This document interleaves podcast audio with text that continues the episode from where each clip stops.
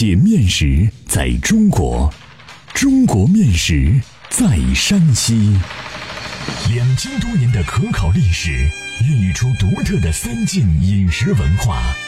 面食展现了山西人的睿智巧思，蕴含了深厚的人文底蕴。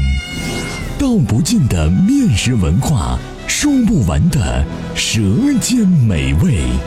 百集系列广播节目《山西面道》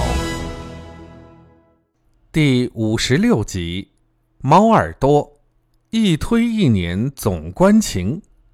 作者：赵梦天，播讲：高原。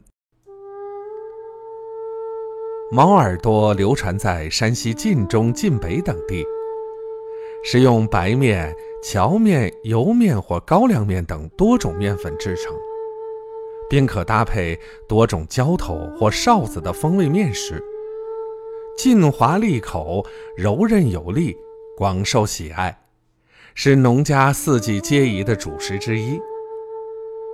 晋中人习惯用白面和高粱面制成猫耳朵，称之为个朵朵或个推推。而在雁北和忻州地区，人们则喜吃油面和荞面制作的。雁北多称碾个朵、碾托托，忻州地区则叫碾个托。猫耳朵起源于我国北方地区，准确地说是山西省中北部、内蒙古西部、河北张家口等地也有食俗，但这种食俗是受晋北影响形成的。以大米为主的南方也吃猫耳朵，不过只把它当作一种小吃。据民间所传，猫耳朵的发明与元朝统治中原时禁刀有关。当时每十户共有一把菜刀，每日使用要由鞑子批准，很不方便。再加上晋北多杂粮，特别是荞面和油面烹饪不细，难于消化，因此就逼出了徒手做猫耳朵的方法。猫耳朵的制作技法用烹饪行话叫推碾法，一种既推且碾的面食制作方法。猫耳朵娇小圆滑卷曲，像个空心的小贝壳，它制作简单富有特色，尤其是用油面做猫耳朵，能推碾成美丽的波浪纹或触须等式样。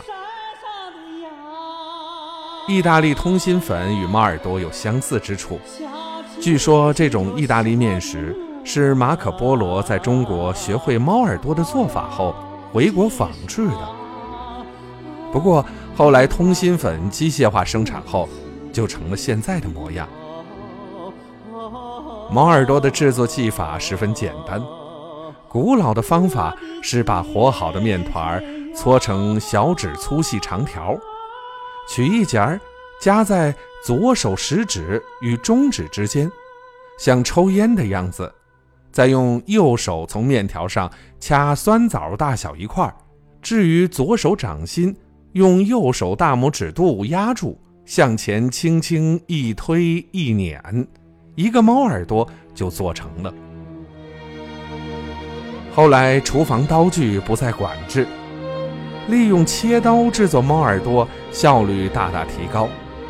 具体做法是将和好的面团擀成筷子厚薄的面片，切成筷子粗的细条，把细条理齐整，顶刀切成酸枣大小面蛋蛋，就可以碾制了。碾制时站在案板前，先将面蛋蛋搂向身体一边的案板上，给案板的另一端腾出空地儿，然后双手并用，两个拇指同时各压住一个小面粒儿，向前一推再一碾，两个猫耳朵就做好了。另一种方法是用食指抠，抠的方向与拇指推相反，是向里抠。用食指抠成的猫耳朵与拇指碾推成的模样差不多。毛耳朵的浇头和哨子因地域不同而用材不一，因此风味区别很大。晋中人吃猫耳朵喜欢干食，时时调以浇头，西红柿酱是最常见的。比较讲究的吃法，制卤时多用木耳、香菇、金针、腐竹、平菇、鸡蛋、水淀粉。烹饪时先在炒锅内放少许猪油，爆香花椒、葱、姜、蒜，加入除鸡蛋以外的其他材料，再放适量的盐和老抽炒香，之后加水，大火煮沸，将鸡蛋打散倒入锅内，煮开时勾入水淀粉即成。吃时浇上老陈醋，那就更美了。晋北人烹饪猫耳朵多喜汤食，典型的吃法有合锅的、酸咸汤的和羊肉臊子的。合锅的是将肉和菜熬煮在一起，肉与菜熟后，再将猫耳朵放入锅中煮两三分钟即可。在农村，特别是夏秋之际，大碗盛了端到大街上，边吃边聊，也是一种享受。酸咸汤的也别有风味，制汤十分简单，在开水中加入盐、醋、胡椒面、姜末后，烧热麻油，呛入葱花、香椿即成。常让人吃的满头大汗，感冒不治自愈。羊肉臊子与荞面疙托十分搭配，面香肉香融在一起，让人欲罢不能。可见这样的面食是何等的美味。猫耳朵可汤食，可拌食，亦可炒食，其风味各有千秋，食者可以各取所爱。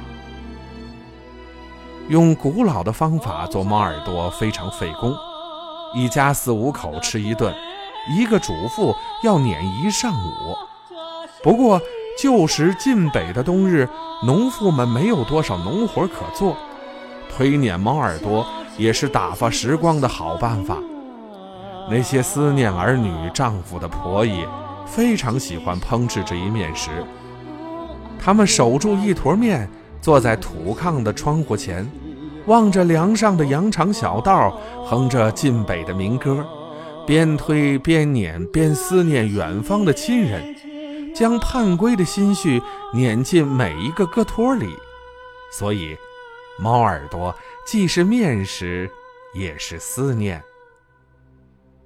欢迎继续关注山西面道第五十七集，山药油糕，油糕的替身。